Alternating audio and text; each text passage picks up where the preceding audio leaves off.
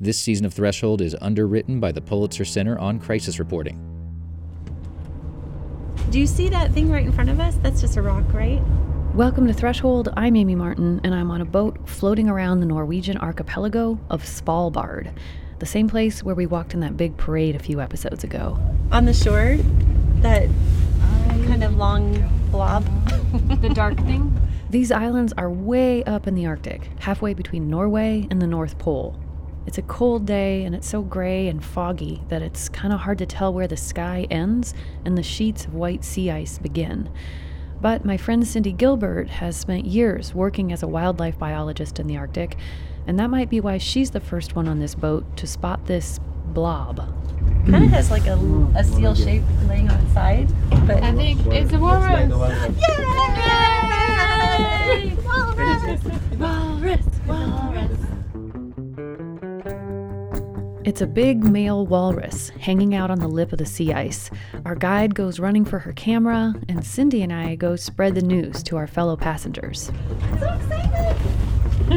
There's a walrus out there. There's a walrus out there. Walrus! Walrus! Walrus alert! Walruses live only in the polar north, and they can be enormous. The biggest ones weigh more than 3,000 pounds. Our captain slows the boat down and takes us up a little closer so we can get a better look. Everything in this landscape is a cool blue, white, or gray color, except for this fleshy, reddish brown lump of a creature on the water's edge. The image of the walrus is reflected in the rippling water beneath it, and I can't help but wonder is this walrus attractive to other walruses? Like, is it staring at itself in the water thinking, yeah, I am looking good today? So, what do they come above water for? Like, why is this one just hanging out on the ice? Oh, they do that often. They just come up just to relax. That's our guide for this trip, and she says she thinks this is the same walrus she saw here the day before. And it was here with uh, a smaller one, one that didn't have the tusk. We are guessing maybe it's a husband and a wife relaxing. and when we saw them yesterday, they were just floating around on the ice flake out in the fjord. So now they have wandered in here and are just chilling on the ice. Walruses need sea ice. It plays a role in almost every part of their life cycle, from mating to giving birth to the naps they need to take in between dives to the seafloor, which is where they find most of their food. We're going to learn more about sea ice in our next full episode, but this is a Threshold Extra, kind of a bonus mini episode made just for you, podcast listeners. I spent a week reporting in Svalbard, and I have all kinds of great stories from there, but we just couldn't fit very many of them into the show itself. So, we just wanted to bring you a little montage of a few scenes from Svalbard. Think of this kind of like an intermission here in the middle of our second season. And we're releasing this extra today, November 1st, for a particular reason. We get to be part of something really exciting this fall. It's called Newsmatch, and it's basically a big old pot of money that's been collected to support nonprofit journalism organizations like ours. It's pretty fabulous, actually. During Newsmatch, all donations up to $1,000 are doubled. So if you give $50, we get 100. If you give 500, we get 1000. If you choose to give monthly, they'll match that amount too, and we get some bonuses for new donors. Newsmatch starts today and it runs through the end of December, so if you have ever thought about donating to Threshold, now is the best time ever to do it. You might have noticed that you pay nothing for Threshold, and we like it like that. It's the public radio model, where we work really hard to make quality content and then we let you decide what the value is. So that's what I'm asking you to do right now. I want you to put a value on Threshold. Like if you had to buy it, what would you pay for it? What do you think it's worth, and what do you feel like you can afford? Maybe for you, that's $15. Maybe it's 150. Whatever that number is, if you choose to give that amount right now, Newsmatch will double it.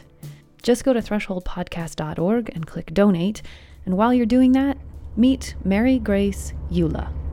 When you first arrived, what did you think of the place? What were your impressions? Um, actually, I'm a bit shocked because uh, I'm from Asia. It's a warm country, and I'm a bit shocked because uh, oh, it's really really cold.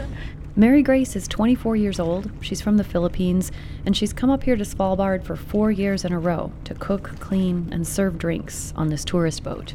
Yeah. And when you heard about it, like what made you interested in doing it? I really love uh, working at sea. I really love exotic places. And uh, I really wanted to experience snow, cold places. And, Mary Grace says, she wanted to make some money. Here in Svalbard, she can earn twice as much as she does in the Philippines. The conditions can be tough. She's often cold, and she lives and works on this boat with a crew of six other people. That's a lot of time in close quarters with her colleagues. But she says it's worth it. I came from a poor family, and because of that uh, poverty, I have this in my mind that uh, I want to be prosperous. I want to get out from that poverty. Yeah. What percentage of your salary are you sending back home? I I send 90% actually. 90%. yes, yes. That's for my tuition fee of my younger siblings. There are two. They're still schooling in college. And uh, the rest is for our ho- house. Yeah, because we don't have our own house in Philippines before. But now as I work here, I have enough money to buy house. Yeah. For your whole family. Yes. Yeah. Are you proud? Yeah, yeah, yeah, yeah.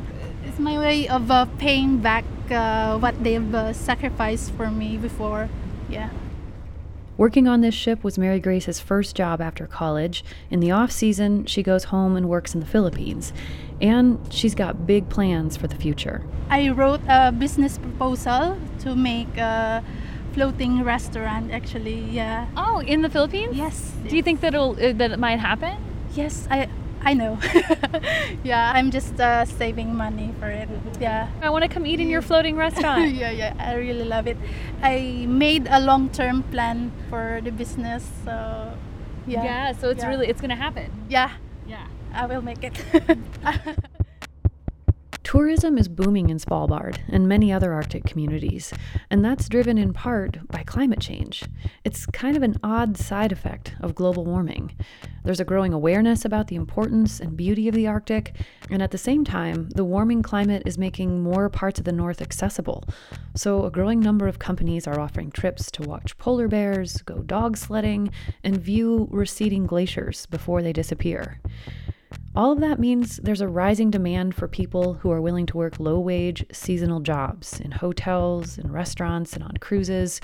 And like Mary Grace, many of those workers are from the Philippines, Indonesia, and other South Asian countries.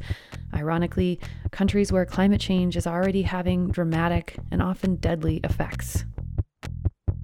We have a lot of tourists, and it's quite a big amount for them to come. We don't need more. They will pollute. I'm on land now, talking with Ivan Velichenko. It's like I V A N V E L I C H E N K O. Ivan is 30 years old and he lives in Barentsburg. It's a Russian settlement on Svalbard, centered around a coal mine that's been in operation here since the 1920s. About 500 people live in Barentsburg now, but it used to have more than twice that many people.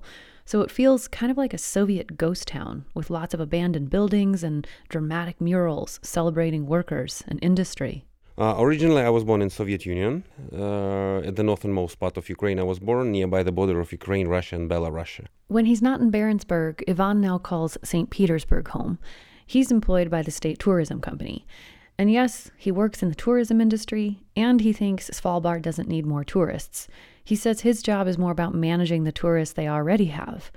These islands are full of wildlife, with very few roads and gorgeous, pristine mountain ranges, and he wants to keep it that way.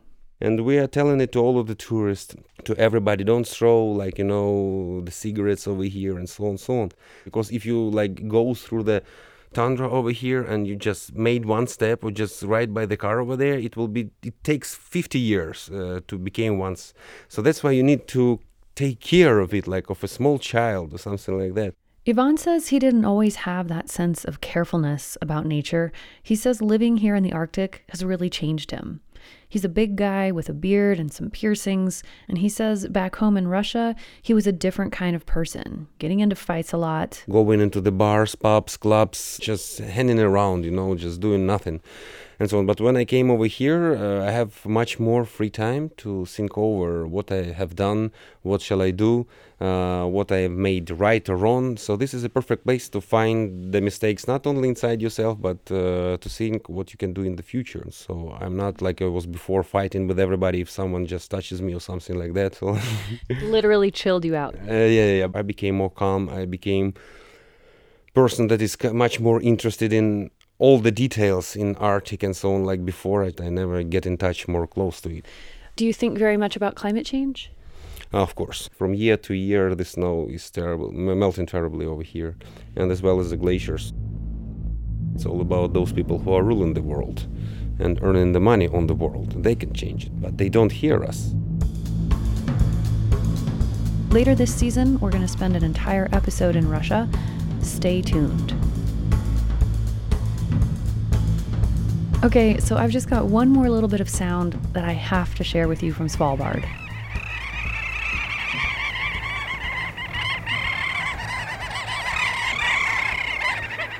These are little auks, black and white birds that breed on Arctic islands, and there were zillions of them on Svalbard when I was there, swirling around in the sky and making this noise pretty much 24 7. That is kooky, isn't it? It sounds like they're constantly angry, but they look like they were having a really good time. They were swooping around way up high on these cliff faces.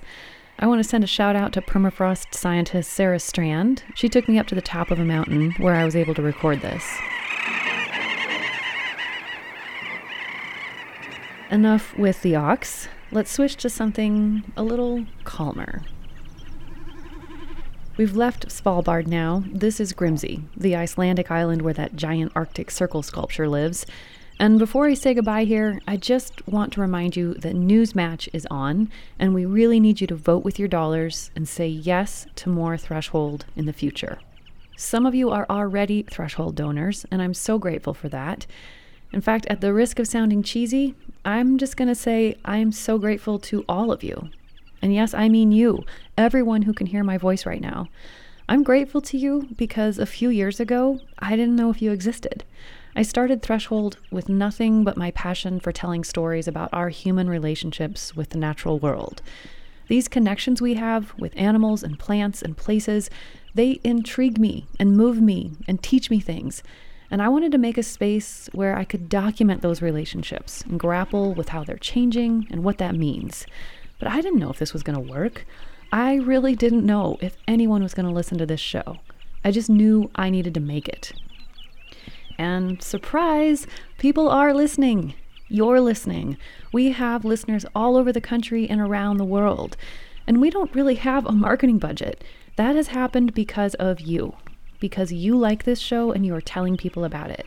And that is so encouraging to me because it means that there are actually tons of us who want to get out into the world and think deeply about how we're connected to all of the life around us. We're not alone, we're in this together. So thank you for all you've done to get us this far. And everyone here at Threshold really wants to keep making this show. But the truth is, we can't do it without your support. That's not hyperbole. We need you. So here's the mission we're trying to attract 100 new donors by the end of this year. And I'm asking you if you can become one of them. If you believe in what we're doing and you want us to continue, can you make the leap from being passive threshold listener to active threshold supporter? We are so grateful for all donations at every level. And remember, from now until the end of the year, every contribution up to $1,000 will be doubled. And if we get enough new donors, we even get a bonus. So, if you want us to keep bringing you thoughtful, nuanced, emotionally alive reporting about some of the most important issues of our time, please give today. It takes less than five minutes. In fact, I'm just going to let the sounds of Grimsey Island play out for a while so they can keep you company while you go to thresholdpodcast.org and click donate. Thank you.